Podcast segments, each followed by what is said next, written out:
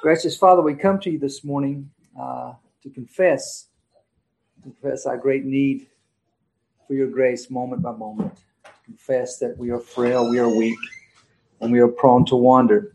We still struggle with sin,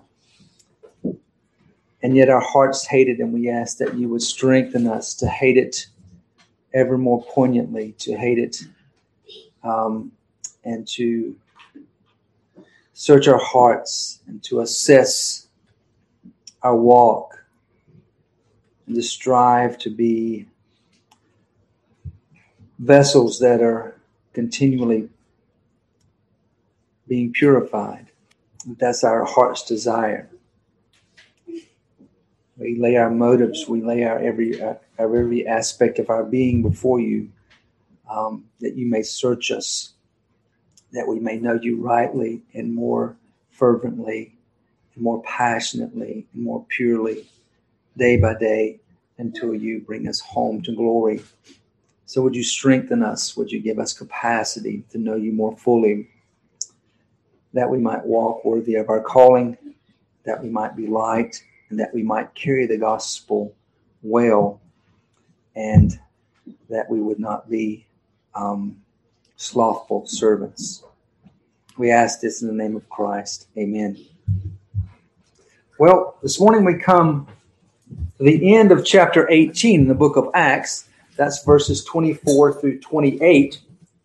And we meet at the beginning of what's going to be Paul's third missionary journey. We meet uh, a fellow Jew named Apollos. He's a Hellenistic Jew and is uh, um, kind of a character out of the blue in the book of Acts. He just pops up.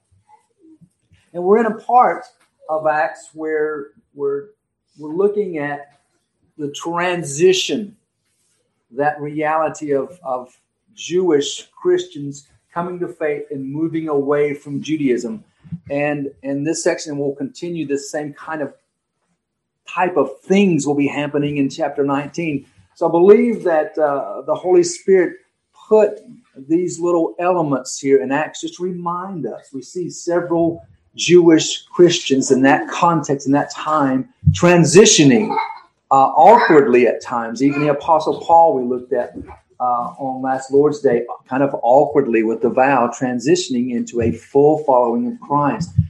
Um, and so I, I, believe the Spirit put these uh, moments here, captured in this book of history for us to help us, of course, but to, in at least a, a superficial sense, to be a reminder that uh, it's a process and it's a transition time moving from the old covenant and establishing the new covenant. And I believe in a very practical way for us also to be reminded how we should look at the book of Acts. Again, people get in a lot of trouble when they go to Acts and they try to ground themselves in doctrine and then make it make it live out in a consistent manner. When Acts doesn't afford that to us. Acts is a book of history that speaks about transition, moving from the, the old covenant to the new, moving away from Judaism for the Jewish believers who were central to the book, and then it's spreading to Gentile believers, uh, and moving to a all the way to Christ and a full following of Jesus Christ as the promised Messiah. Well, that said, we're going to catch uh, Apollos here, and we see Apollos in transition. And again, the book is a book of transition, particularly for the Jewish believers. It was this awkward, kind of difficult time of Jewish believers moving out on and away from Judaism and coming all the way to Jesus Christ and a full fledged following of Christ and Christ alone. Now, Judaism was pervasive in their lives. It was everything. It, permeated every, literally every aspect of their lives. Now, we know this should be this should be true of all Christians. The Christian faith should should permeate every aspect of our lives, but it doesn't remind us so much in uh, ritual. It's not so much ritual for us. It's the very fiber of our hearts as it breathes out Christian truth to us and how we go about our daily lives and whatever that may entail. But the external rituals are certainly not the same as we look at them in uh, Old Testament Judaism. And so the rituals were there. We know um, for type and shadow. And we're going to come across Apollos who, who actually recognized that. He recognized all of the Old Testament rightly. It's all type and shadow, and it's pointing to the promised Messiah.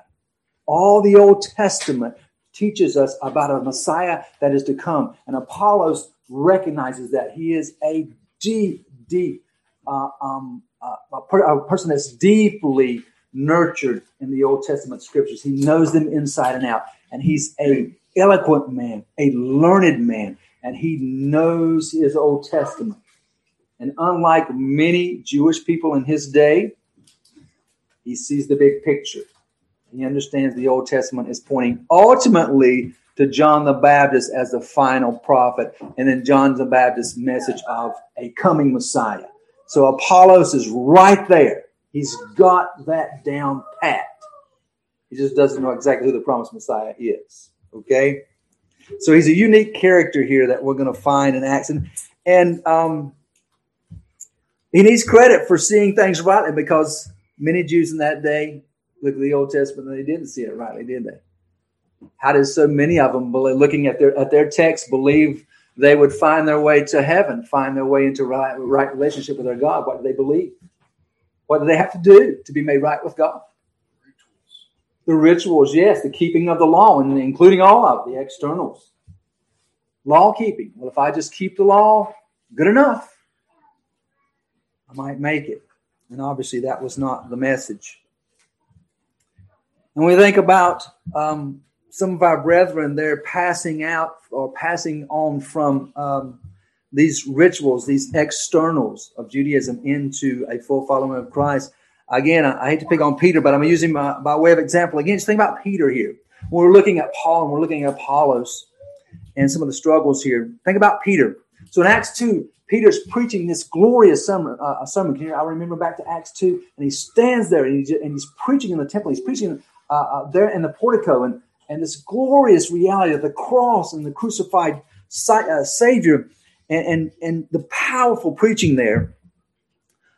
And then we track him all the way to Acts 10 and he gets the vision, right? Now we're going to carry it to the Gentiles. This guy's a follower of Christ, is a genuine Jewish follower of Christ. He's a point, a point apostle here. And so he, he sees this vision of the Lord, very clear vision uh, when, when, the, when the sheep comes down with all the animals. And here's this uh, practicing Jew that has never eaten anything unclean according to the traditions of Judaism. And so the imagery there is to tell him what in the big picture. Now, this is a beautiful word picture here. It's to tell him, hey, look, there's going to be no distinctions in the church. And, and it, you know, Jewish people would need to know this, right? Jewish believers, because Judaism set them apart. There were distinctions. And there were external distinctions. They were very clear. They were marked off. Uh, dietary distinctions were probably the most prominent. That's what probably separated them the most uh, significantly from the Gentile world. What kept them from really interacting and kind of uh, going and, and, crossing over, culturally speaking, was the dietary laws, right? If you're going to cross culture, what's the most exciting, practical way to do it. Food, right? Food does it, man. And so that was a big barrier. But now we get to Acts 10, and here, here's an example from Peter. He's, just, he's already preached these powerful sermons about the, the, the Christ that is, that is open to the Gentiles, that has come for, to, to save those among the world, among the nations. And then he gets the vision, and Christ says to him in the vision, Peter, Take and eat. In other words, you know, nothing's unclean. There's no distinctions within the church. That's the that's the, the teaching. But in the visual, it says, take and eat. And what does Peter say? No. No, Lord. And this is he's telling the Lord, this is what God has told him to do. And he says it because he's so tied to his traditions, even at this point in the game. He says, no. Three times, right? Three times. Christ has to speak to him in a vision to get his attention, to understand the foundational truth that is central to our very being. There is no distinctions in the church. We are all hidden in Christ. We are in Christ or we're outside of Christ. We're in Christ with eternal hope of glory or we're outside of Christ with God's righteous wrath bearing down on us. And there's no ethnic lines. There's no cultural lines. There's no geopolitical lines. There's no social lines. None of that matters. It's all wiped away. By the way, that's why the woke movement cannot permeate the church. It's a death knell. And it's a, it's a death knell at this point right here. We are all equal and united in Christ. That's the picture of the body. The koinonia, the fellowship of the body, has no distinctions. And here, they're working their way out of that reality of understanding there are no distinctions in the body of Christ. And Apollos has to learn that as well. And Peter had to learn that kind of the hard way there. And there's an example from Peter where he would actually deny what Christ is speaking to him because he's so steeped in these traditions. But mind you, we cannot take the book of Acts. All that said, we cannot take the book of Acts, a book of transition, a book of a historical telling of the transition from the old covenant to the new covenant. We cannot take it and adopt from Acts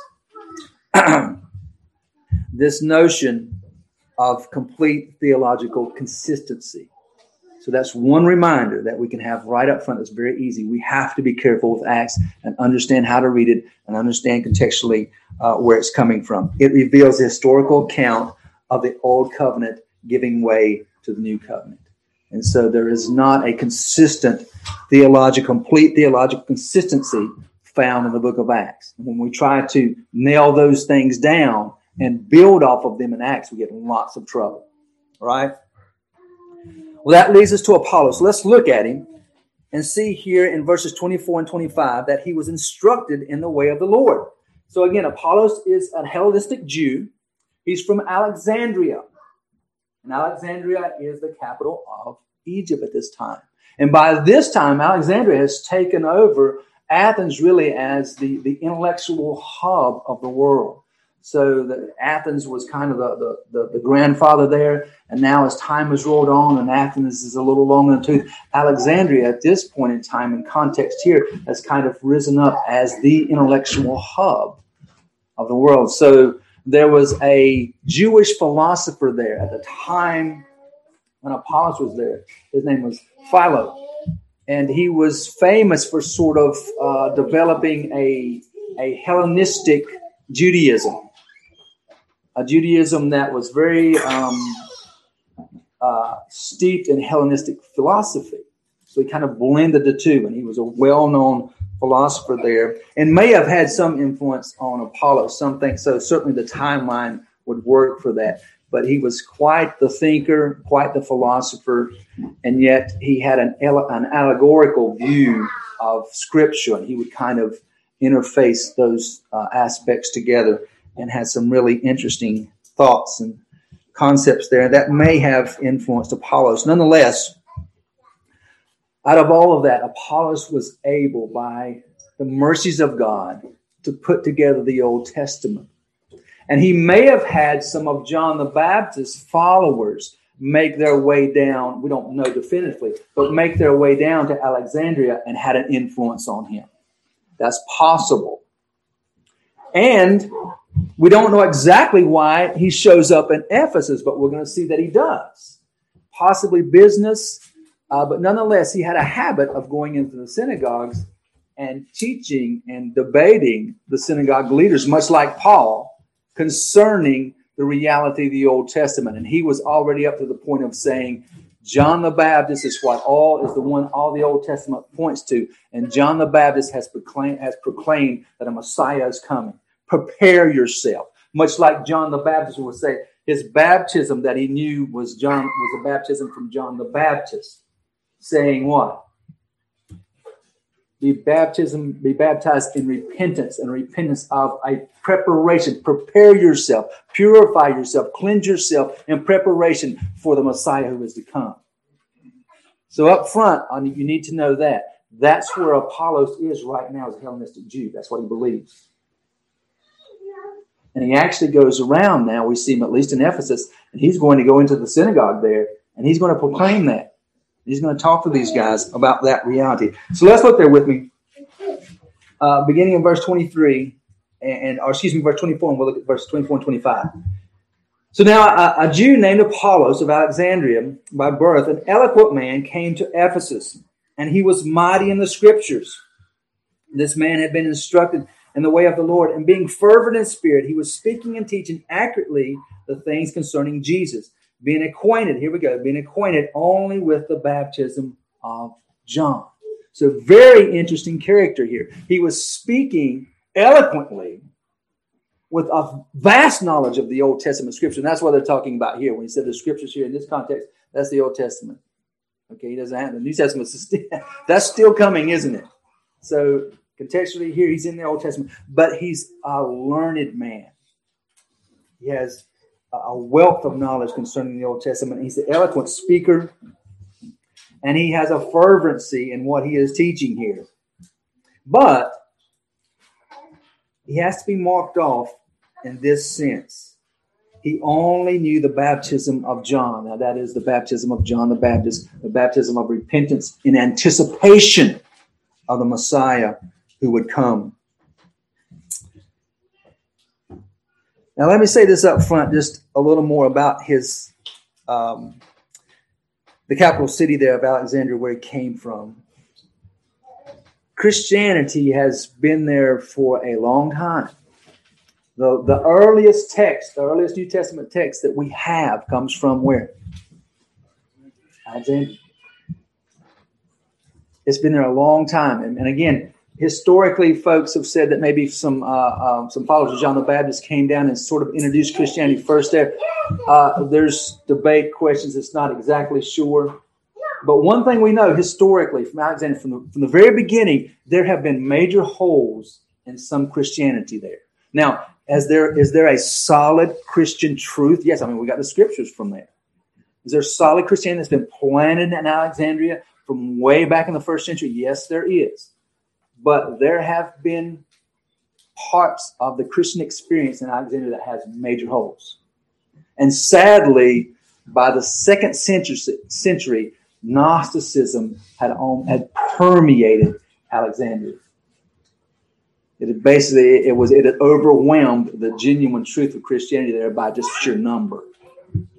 So it was ripe um, for deception, and sadly, within a century, Gnosticism pretty much uh, pervaded that place. But nonetheless, the truth had uh, had set root there, and it remains to this day. Although to this day as well, there is uh, what's labeled as Christianity in that part of the world, particularly in Alexandria and in uh, northern Egypt. Um, there are some deep, deep holes and flaws in the theology there.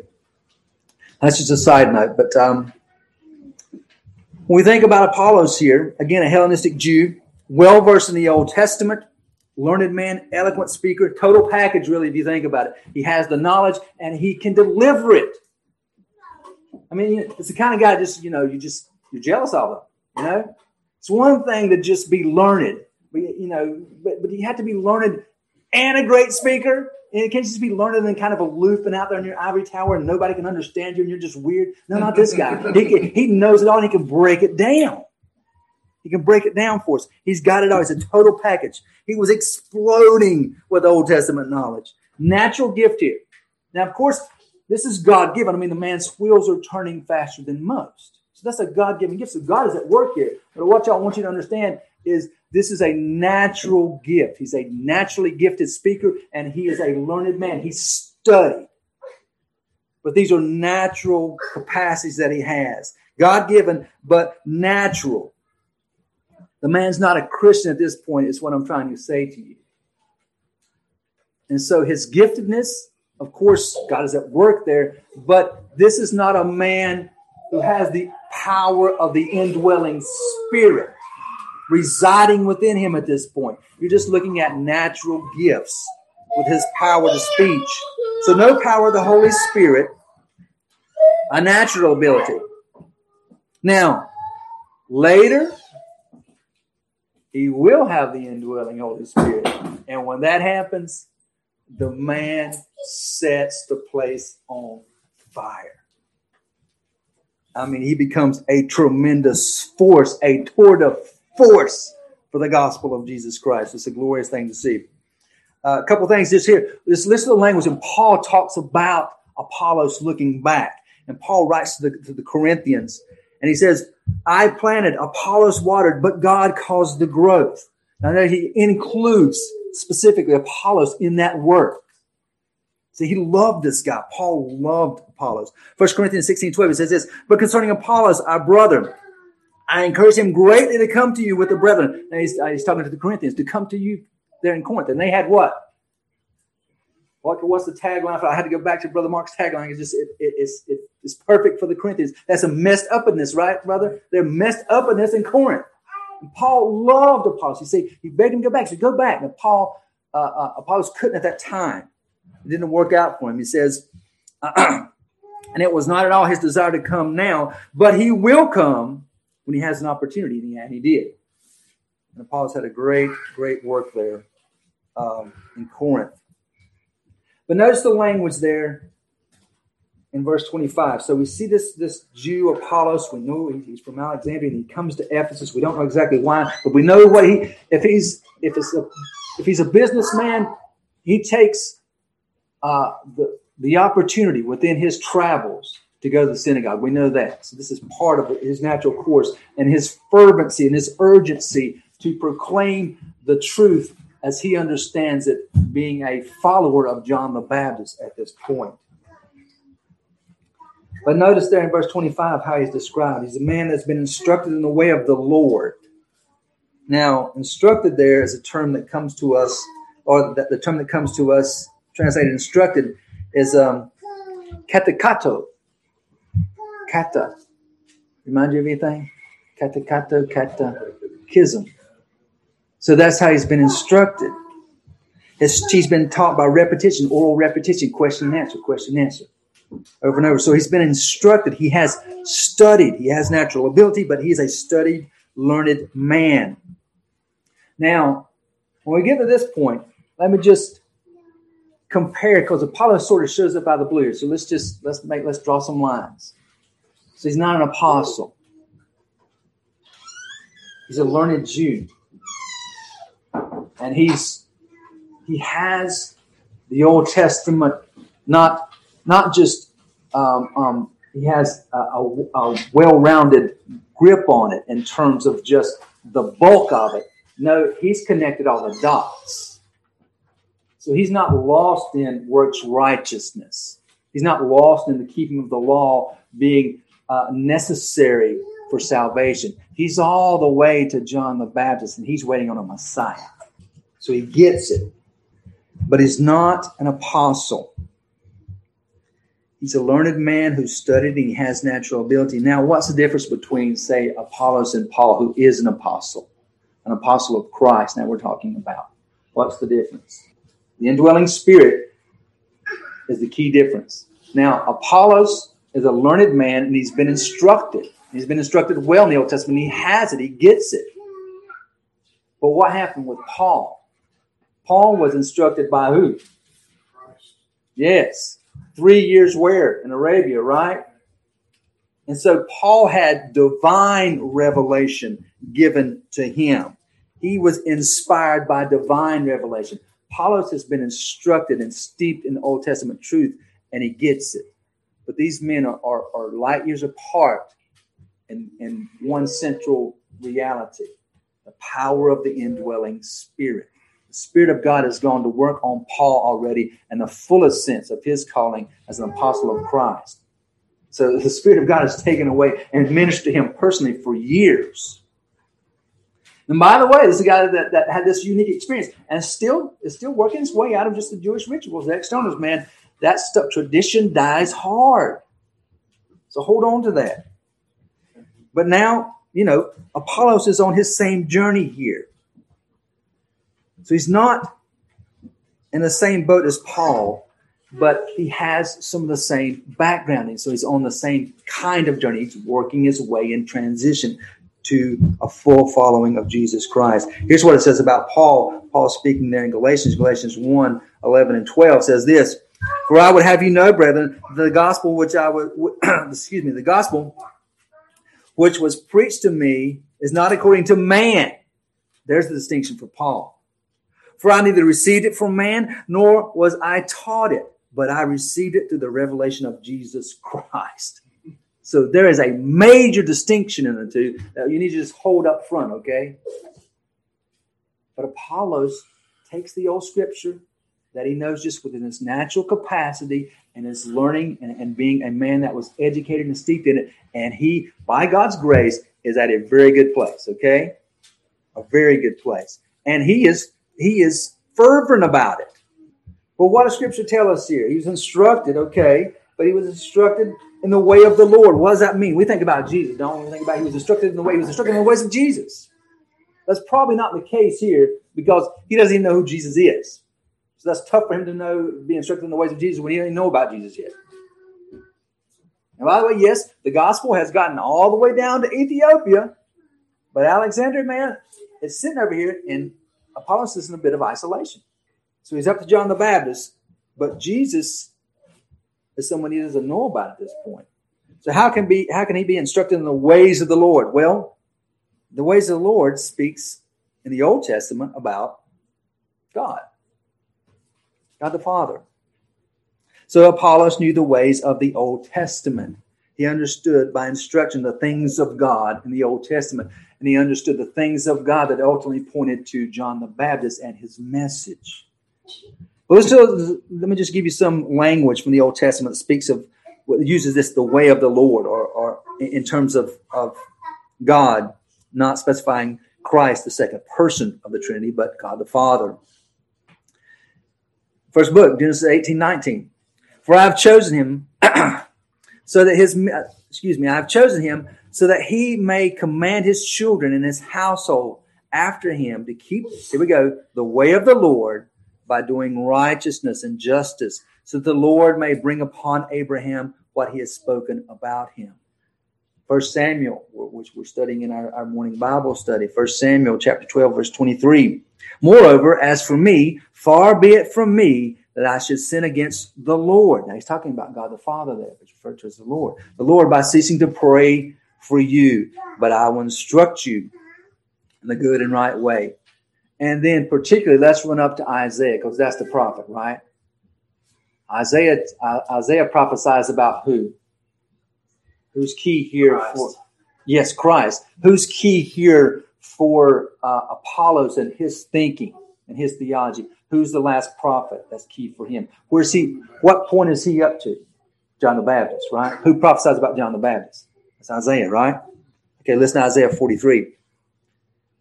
A voice is calling, clear the way for the Lord in the wilderness, make smooth in the desert a highway for our God. Mm-hmm. Now let's look at John the Baptist uh, ministry calling here, which was again given to us in Matthew 3, verses 1 and 2. Now, in those days, John the Baptist came preaching in the wilderness of Judea, saying, Repent, for the kingdom of heaven is at hand. Now, that repentance is a repentance of preparation. Okay? So Apollos understood the way of the Lord. He understood that it pointed to the narrow path leading to Jesus. But he understood up to the point, the narrow path leading to the one that John the Baptist would proclaim. Now we know that is Christ. And it says he had a fervent spirit there in verse 25. He had been instructed in the ways of the Lord and being fervent in spirit, he was speaking and teaching according to the things concerning Jesus. And we'll, we'll speak to that in just a moment. But, uh, but notice the fervent spirit here. Now, that's his spirit. That's not the spirit of, of, of the Lord dwelling within him. That's his spirit. Speaking of him. So it's in other words, literally, it means he was boiling within his spirit. The man had a passion. He had a fervent desire to communicate what he understood up to that point. He had a flaming heart. That's maybe we, the way we would say it in English. His heart was set aflame with this message. And he taught with eloquence. And he taught with exactness from the deep seated conviction within his heart. So he was speaking and teaching accurately, precisely. In other words, he was connecting all the Old Testament dots, he was putting it all together and he was very precise and exact in his teaching. And he was a great orator. He could eloquently express it, and it came from a deep seated conviction within his heart. The man was genuine, forthright, sincere, and he was a fantastic communicator. So, what was he speaking and teaching accurately? Well, he was speaking and teaching accurately things concerning Jesus. So we said, well, wait a minute now. But hold to this things concerning Jesus. And then you got to tack on this being acquainted only with the baptism of John. So, what's going on here? Well, he knew God's way led to the ministry of John the Baptist. What he didn't know was the Messiah who John the Baptist was announcing. He didn't know that, that the Messiah who John the Baptist was announcing had already come. That's what he didn't know. So he's speaking accurately about Jesus in this sense, as he's arguing in the synagogue. He's coming. The Messiah's coming. John the Baptist has told us to prepare our hearts, prepare ourselves in repentance, a baptism of repentance, to be prepared for this coming of the Messiah. And that's where his message ends. That's, that's the altar call for him right there. That's where it stops. That's all he's got. But he's right. He's absolutely right. He just didn't know that the Messiah had already come. He knew the baptism of repentance in anticipation of the coming Messiah. Luke 1, verses 16 and 17 and he will turn many of the sons of Israel back to the Lord their God. It is he who will go as a forerunner. Now we're speaking about John the Baptist, a forerunner before him in the spirit of power, of the power of Elijah, to turn the hearts of the fathers back to the children, and the disobedient to the attitude of righteous, of the righteous, so that to make ready a people prepared for the Lord. That's exactly where Apollos is at this point in his life he's holding on to that repentance or that baptism of repentance to be prepared for the coming of the Lord, the message that John the Baptist has preached. So he didn't know the fullness of Jesus' acts on earth. He didn't know the baptism of the Spirit had come at Pentecost. He didn't know these things. He didn't know that the baptism uh, uh, of, of, the, of the Spirit had come at Pentecost because of the life, death, and resurrection of Jesus Christ. He didn't know that. Now, a very straightforward application here as we kind of move on through the text and see what happens to Apollos is this. Man, you can have all kinds of natural gifts. You can have all kinds of knowledge concerning, concerning the scripture. You can have it. You can have it in spades. But it's not enough, is it? No, it's not enough. Right now, right here, when we catch Apollos right here in, in verse 25, he's short. He's short of glory. He's got a lot going for him, but he's short of a right relationship with God through the person and work of Jesus Christ. That's not enough for the Christian laborer. And the fear is always this, the, the, the reality is always this. There are folks that sit in church pews, that sit in nice church chairs in certain uh, situations. And they know the scripture inside and out. And they may be gifted speakers, they may be gifted teachers, they may be gifted communicators, but they have never repented and believed on the Lord Jesus Christ for salvation. And you must.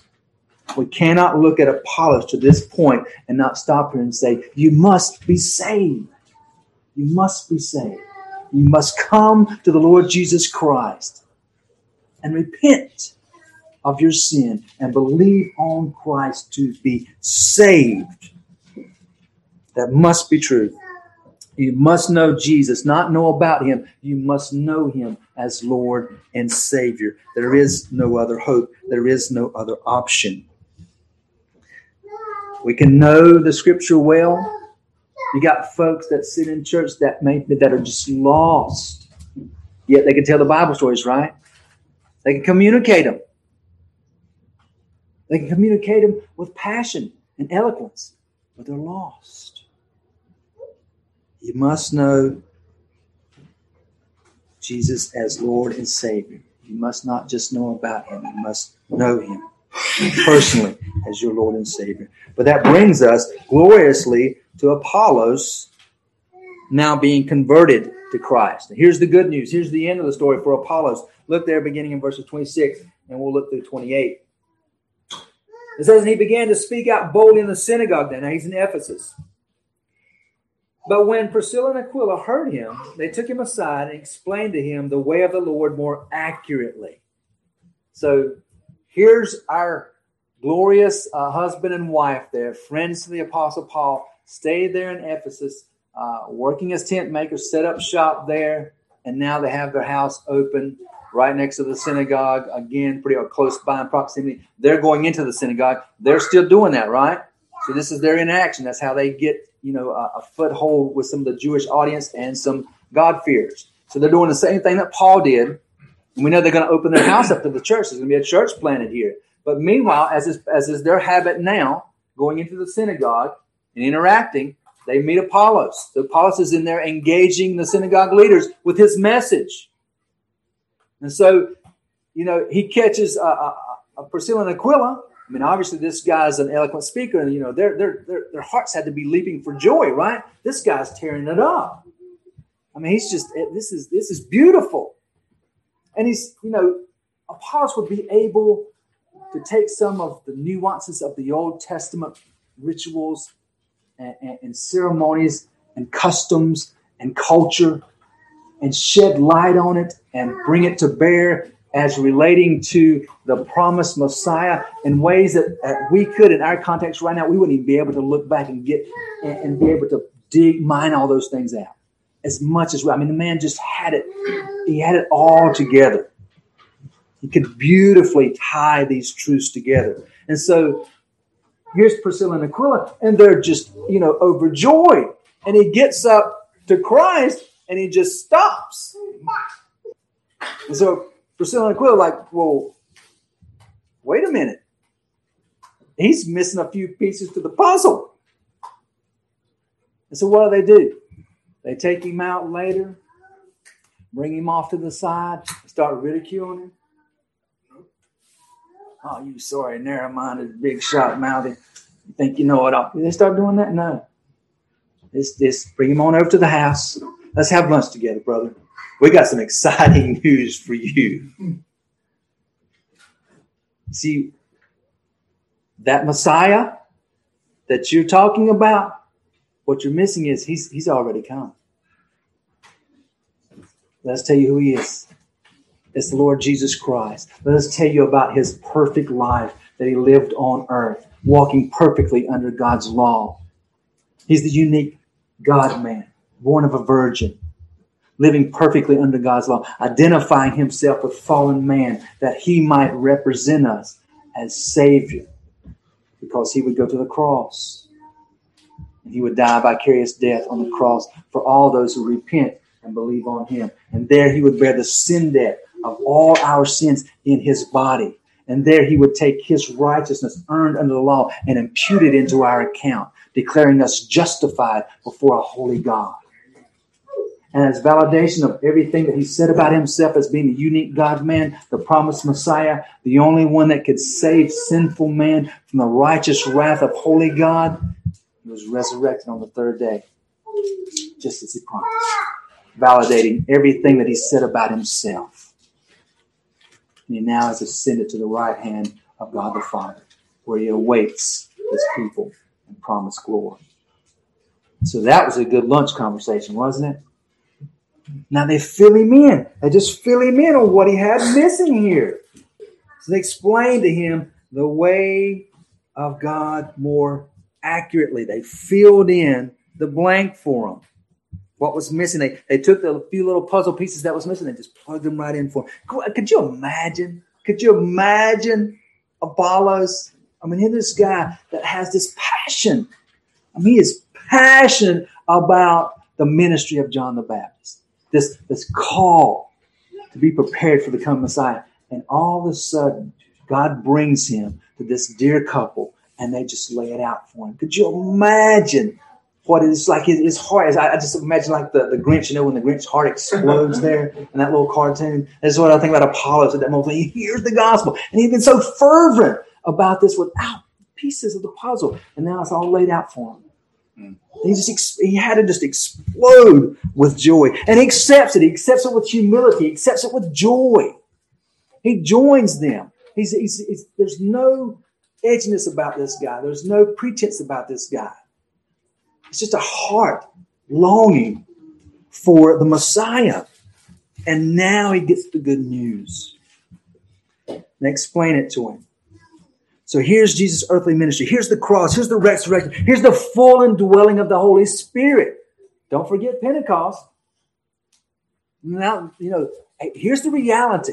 Here's the reality of, of what it means to be in Christ now, a genuine follower of Christ. Here's the reality of what it means to move all the way from Judaism to following Christ. Here's the indwelling Spirit of God, and that fully indwells all his followers. Here's the establishment of the new. So again, as they teach him more accurately, that more accurately, that's that's literally in, in exactness. They teach him exactly about the reality of Christ, exactly about the indwelling of, this, of the Holy Spirit, exactly about the reality of Pentecost, what has transpired there in space and time. They say to him uh, in exact language, This is what the Messiah who has come said about himself. I am the way, the truth, and the life. No one comes to the Father except through me. They taught him exactly what it means to be a follower of Christ. And Apollos was converted to Christ right there in that conversation as this lovely couple just brought him home after he poured his heart out in the synagogue and ripped it up to a point. And then in humility and tenderness, they brought him away, not in arrogance, not in showiness. They didn't, they didn't call him down from his high horse in the synagogue. They took him away and they lovingly explained the rest of the story. Right? Isn't it beautiful? There was a, a very eloquent bishop in the Church of England back during the time of the English Reformation. His name was Hugh Latimer. Latimer. Um, he was converted to Christ. And he was later martyred for his faith. He was martyred with Nicholas Ridley. They were both burned at the stake.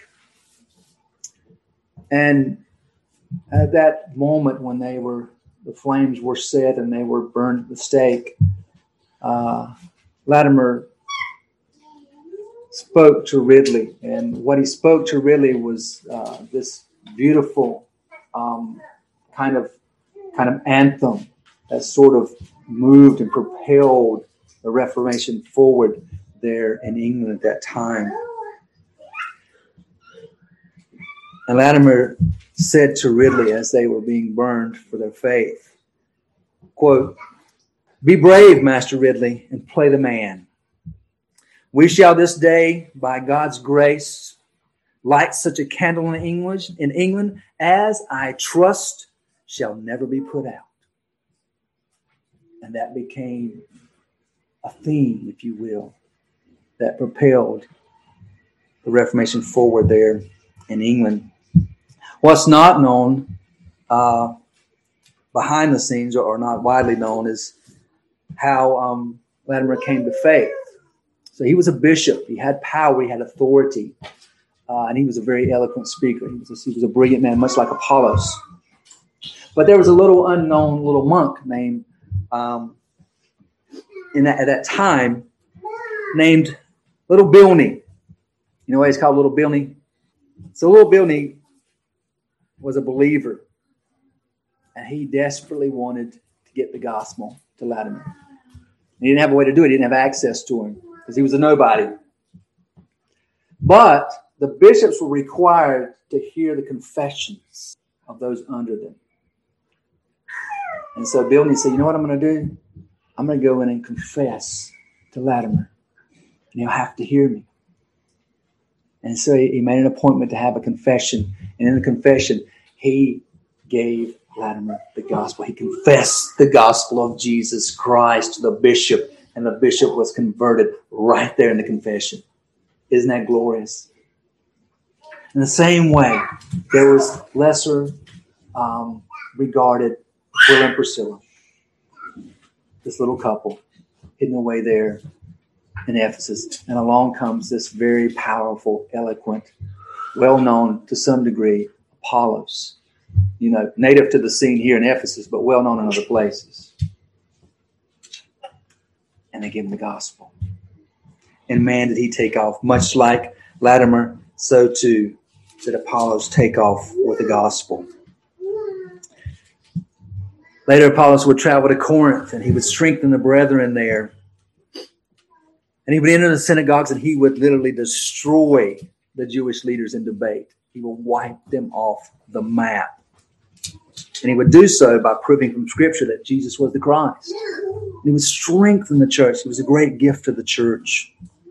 Now, when we think about this, there's different kinds of people is what I want to get at here just for a moment. There's different kinds of people, and they're all needed in the body of Christ. Uh, Aquila and Priscilla were different than Apollos. Bilney was different. You know, Bilney, and, not just it's not just always that there's there's those who are, have status and, and those who are lesser known. It's not just that, but they're different. Bilney and, Bilney and, and Latimer were different in a myriad of ways. Priscilla and Aquila and, and were different in a myriad of ways. But they're all needed. There's two scenarios in church history where they were all needed. And that's always the case. We're different. God has given us different gifts. He's, he's, he's uh, put us together in different ways. He's given us different contexts. He's diff- given us different backgrounds to some degree. And one thing's for sure, we all have a spiritual gift. That's what scripture teaches us. Every genuine follower of Jesus Christ has a spiritual gift. Some may have more than one, but we have a spiritual gift. We're not all the same, the gifts are different, but they're all needed. So we all have a spiritual gift, and we all are needed in terms of using our spiritual gift in the body of Christ. Apollos, again, powerful teacher, evangelist, different style than Aquila and Priscilla. They were different. They were made up different. But what did Priscilla and Aquila do? Well, they hosted the church in Ephesus. They opened their home to Apollos. They didn't rebuke him. They gently communicated the gospel to him. They encouraged him. All had gifts in that scenario. And they all used them in different ways. And they all used them for the good of the church and the glory of God. Now, if you're a true follower of Jesus Christ, the Spirit of God indwells you. And He grants you gifts as He pleases. You all have a spiritual gift. And your gift is needed right where you are. God has called you to this church, part of this body of Christ, and your spiritual gift is needed here. God has put you in this community right where you are uses you in whatever other capacity where you may travel or not travel and interact with whoever you may interact with. But God intends to use you in your spiritual gift right there, whatever that may be. Right there. Now, if you neglect your gift, the church will be diminished. That's the way it works. Your gift matters. Your interaction matters. You're needed in that regard as a vessel of Jesus Christ, working out of a context of a gathered body in a certain space and time with the Spirit's gift given to you. So you may say, Well, I don't know exactly what it is. Well, pray. It's okay. It's okay if you don't. We, we you should. So we'll keep work. So we should work on it. But if you don't, that's okay. What do you do then? In that case, ask. Ask Christ to show you your spiritual gift. Ask Christ to show you what you can do. Ask Christ to teach you to use your gift in the advancement of the gospel. Basic asking. This is this is this is the beauty of the indwelling Spirit of God who has gifted you. And we all need it. We have a different makeup. Now you see this uh, this little context here with Apollos and uh, Priscilla and Aquila is a beautiful reminder here that there's difference and they're all used here. There's difference in believers. There's different gifting, but they're all used for the glory of God and the good of the church and the advancement of the gospel. So ask God to use you. to teach you to use your gift in the advancement of the gospel. And in doing that, then we apply that to the bigger picture and ask God to send out workers into the field, which would include you. So equip me, teach me, clarify my gift to, to me, and use me.